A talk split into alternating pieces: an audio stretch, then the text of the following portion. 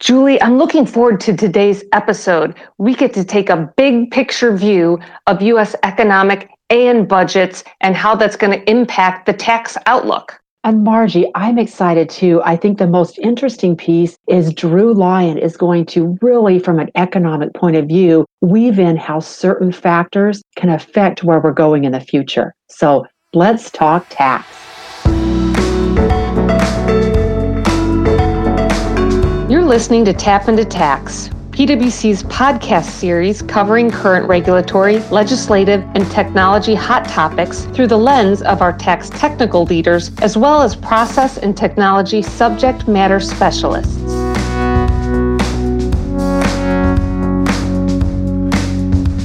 This podcast features discussions with some of our leading minds around tax, trade, and domestic policy. Stay tuned to our regular updates and subscribe to our series to get notified as new episodes are published. Margie, I am so excited for today's episode. We're going to hear about the U.S. economic and budget outlook. That's right, Julie. Today we are joined by Drew Lyon, a PwC principal who leads our National Economics and Statistics Group. Drew previously served as Deputy Assistant Treasury Secretary for Tax Policy. As an economist, he's been focusing on the U.S. economic and budget outlook. Drew, welcome to Tap into Tax. Thanks for having me, Margie and Julie. Drew, in our prior Tap into Tax podcast, we spoke with Rohit Kumar and Pat Brown, who are our Washington National Tax Service policy leaders, and they were focusing on the tax proposals of Democratic presidential nominee Joe Biden. You know, the outcome of proposals by the two presidential candidates on corporate and individual tax rates, for example, will depend on the election results and also on the overall state of the U.S. economy and budget deficits. So, Drew, will you tell us about these economic factors and where we are right now? Thanks, Julie. Let me start with the good news. We're in a strong recovery right now. In the third quarter, estimates of GDP growth are in the neighborhood of 20% on an annualized basis, meaning 5% growth relative to the second quarter. That's record growth. Unfortunately, the bad news is that this is a recovery from the worst recession since the Great Depression. Just to remind you where we were back earlier this spring, in March and April, the economy had lost 22 million jobs. That was 14.5% of all jobs. As a percent of the workforce, that's a job loss greater than the combined job loss in all recessions over the past 40 years. GDP in the second quarter was down 9.5% relative to the first quarter, or 32.9% on an annualized basis. Another record, uh, unfortunately, this time on the downturn. Since April, however, we've regained about 40% of the jobs lost in March and April. Even so, that leaves 12.9 million jobs still lost relative to where we were before the recession began. And that level of job loss is 50% greater than the job loss in the 2008 2009 recession. So we're still at a very weak point in the economy. The unemployment rate in July was 10.2%, and that exceeds the peak unemployment rate of 10% reached in the 2008 2009 recession. The federal government had a very strong fiscal response, and that fiscal response prevented a worst outcome uh, in terms of unemployment and the downturn in GDP. Major legislation passed this spring, most importantly, the CARES Act, put nearly $3 trillion of tax cuts and spending out into the economy in 2020 and 2021, most of that front loaded into 2020. But now, again, the downside eventually there's going to be a price to pay for that increased debt. The Congressional Budget Office in May estimated that the budget deficit for this year may be as high as $3.7 trillion. That's about 18% of GDP, another record. That deficit adds to the total amount of outstanding federal debt, which the Congressional Budget Office forecast by the end of next year will reach 108% of GDP. That's uh, a percent of GDP higher than the previous peak reached shortly after uh, the end of World War II. The concern with that high debt burden is that down the road, the interest expense on that debt is going to impose a significant burden on the federal government's finances. And then from an economy perspective, that debt is also potentially drawing away capital that would otherwise be put into the economy and be driving productivity growth and economic growth. Wow, Drew, those are some sobering percentages and statistics. So, with all of that, what's on the horizon? Is the economic outlook becoming more certain? Julie, it's been very clear since March that the path of the recovery will depend on our success in suppressing the virus. And while there are many hopeful signs in terms of treatment and testing and hope for a vaccine that is approved for use by the end of the year, we haven't yet contained the virus. In looking at the range of economic projections from professional forecasters for GDP growth in the year ahead, from the most pessimistic to the most optimistic, there's a tremendous range. Looking out over the next four quarters, the range in estimates in GDP growth is about six percentage points difference between the most optimistic and the most pessimistic. In normal times, we might only expect about a one percentage point difference in those forecasts. And longer range forecasts differ by even more. Let me mention some of the factors. Obviously, the uncertainty on the virus. Uh, but if we look at other sort of direct economic factors, normally we look to the Federal Reserve to be helping stimulate the economy through monetary policy. But they've already reduced the interest rates as low as they can go, or as low as they've said they can go. They're, they're constrained by what we call the zero lower bound. They would have to provide negative interest rates to go lower than where they are today. So that limits how much further help we can expect to get from the Federal Reserve. Secondly, we're seeing state and local governments impacted by reduced tax receipts, higher expenditures. So they're cutting their budgets, cutting employment, and that will have further effects throughout the economy. Third, this virus is a global pandemic. So it's not just the US that's in the downturn. Uh, it's, it's many economies around the world, many economies that are suffering worse than the US. And so we can't rely on export led growth uh, helping us get out of it. And then a, a fourth factor that Rohit and, and, Pat Brown touched on in their podcast uh, is the uncertainty of federal policy. In July, it seemed a virtual certainty that we would have another $1 trillion to $3 trillion uh, of new legislation being passed to be providing relief. Right now, it's difficult to know what Congress will do when they take it up again in September.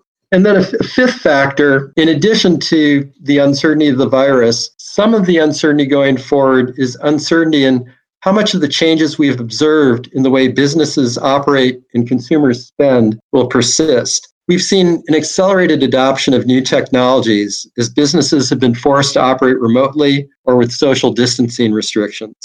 Uh, take video conferencing, for example. We expect business travel will not return to pre pandemic levels once the virus is conquered. And what will this mean for workers in the travel, hotel, and restaurant industries? Many will need to find work with new employers, uh, new professions, and that reallocation of employment will take time. Drew, your overview of these uncertainty factors, I think, has been really key because you said it so well. These have caused a great deal of disruption for businesses and for their tax functions. And overall, what implications do you see going forward? Well, it's a tough economic environment to navigate given the uncertainty of the virus. And it's not made easier by the policy uncertainty coming out of Washington. As we've discussed, we've already seen record budget deficits and debt. While the fiscal support helped the unemployment rate uh, not go as high as it would have otherwise and prevented a larger decline in GDP, the large deficits have made particularly Republicans in Washington more cautious on the form that further assistance takes. And just as a benchmark, each trillion dollars in additional spending and tax relief will increase the debt by 5% of GDP, which is an extraordinary amount uh, by historical comparisons, especially when we're already at these record high levels. Regarding tax policy, in our prior podcast, uh, Rohit Kumar and Pat Brown talked about various tax policy proposals.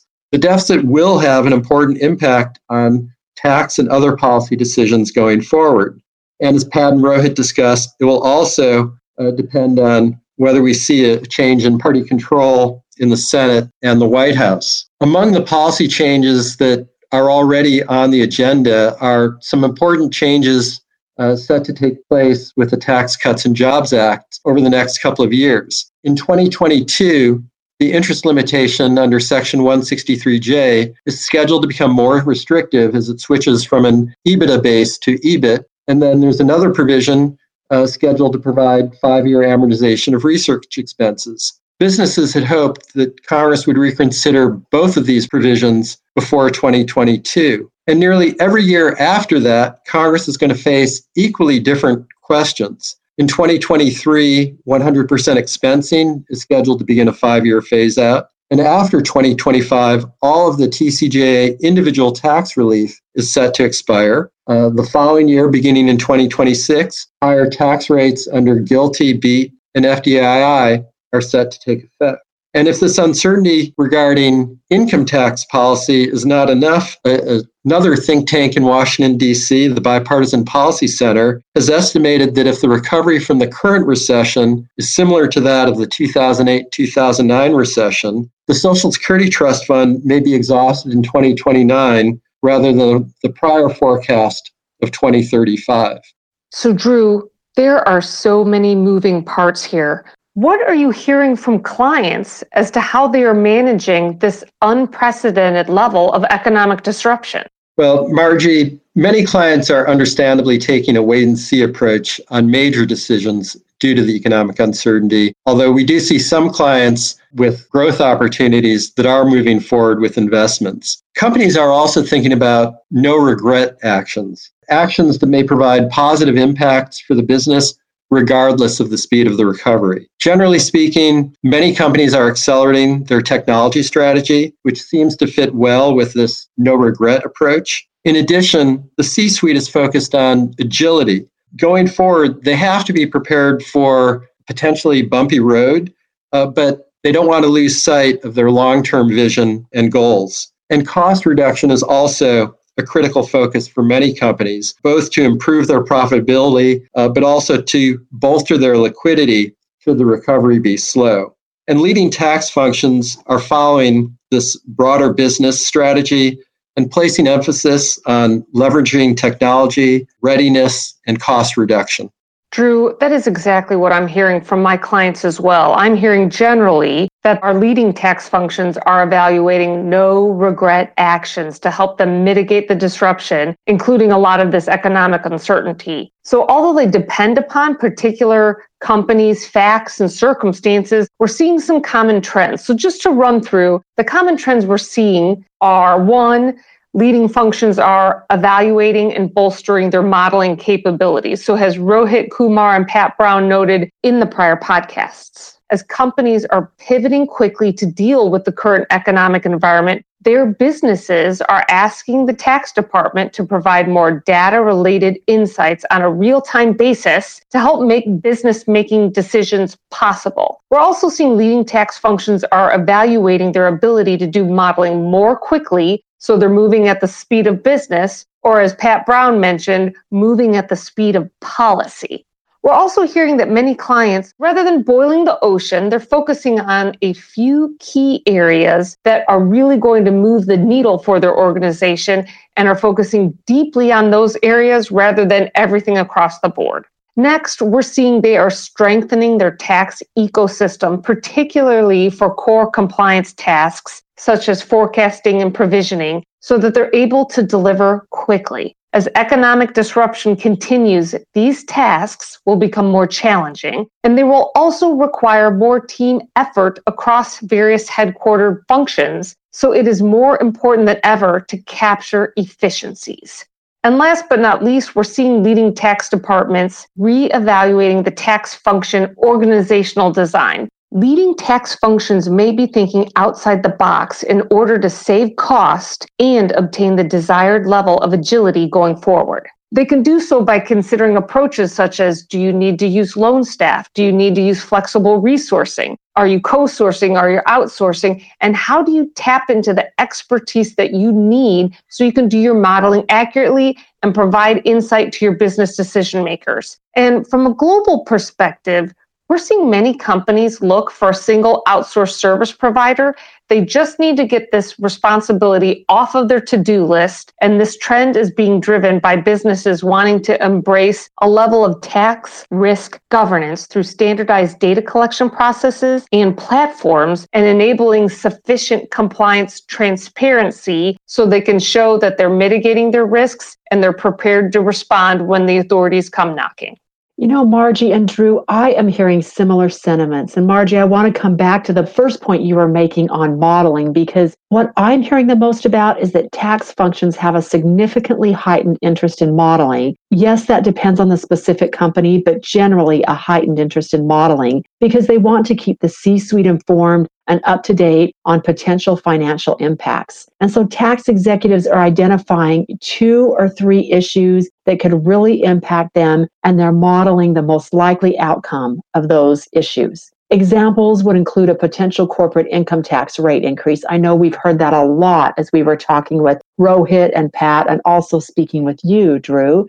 That's one that is key that most companies are focusing on where do they think that would land? And they're also looking at other changes that could otherwise impact their tax attributes. That's a real key area. So I do think modeling is one of those very notable functions that we're seeing the tax departments focus on. So there's more to come on this topic as we gain greater certainty on the economic outlook, the election, and resulting tax policy decisions. But Drew and Margie, I want to thank both of you for your time today and thank you to all of our listeners for joining us. And we look forward to speaking with you soon.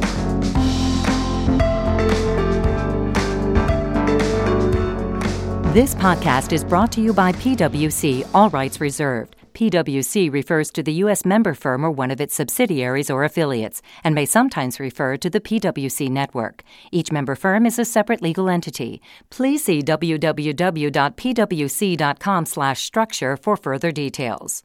This podcast is for general information purposes only and should not be used as a substitute for consultation with professional advisors.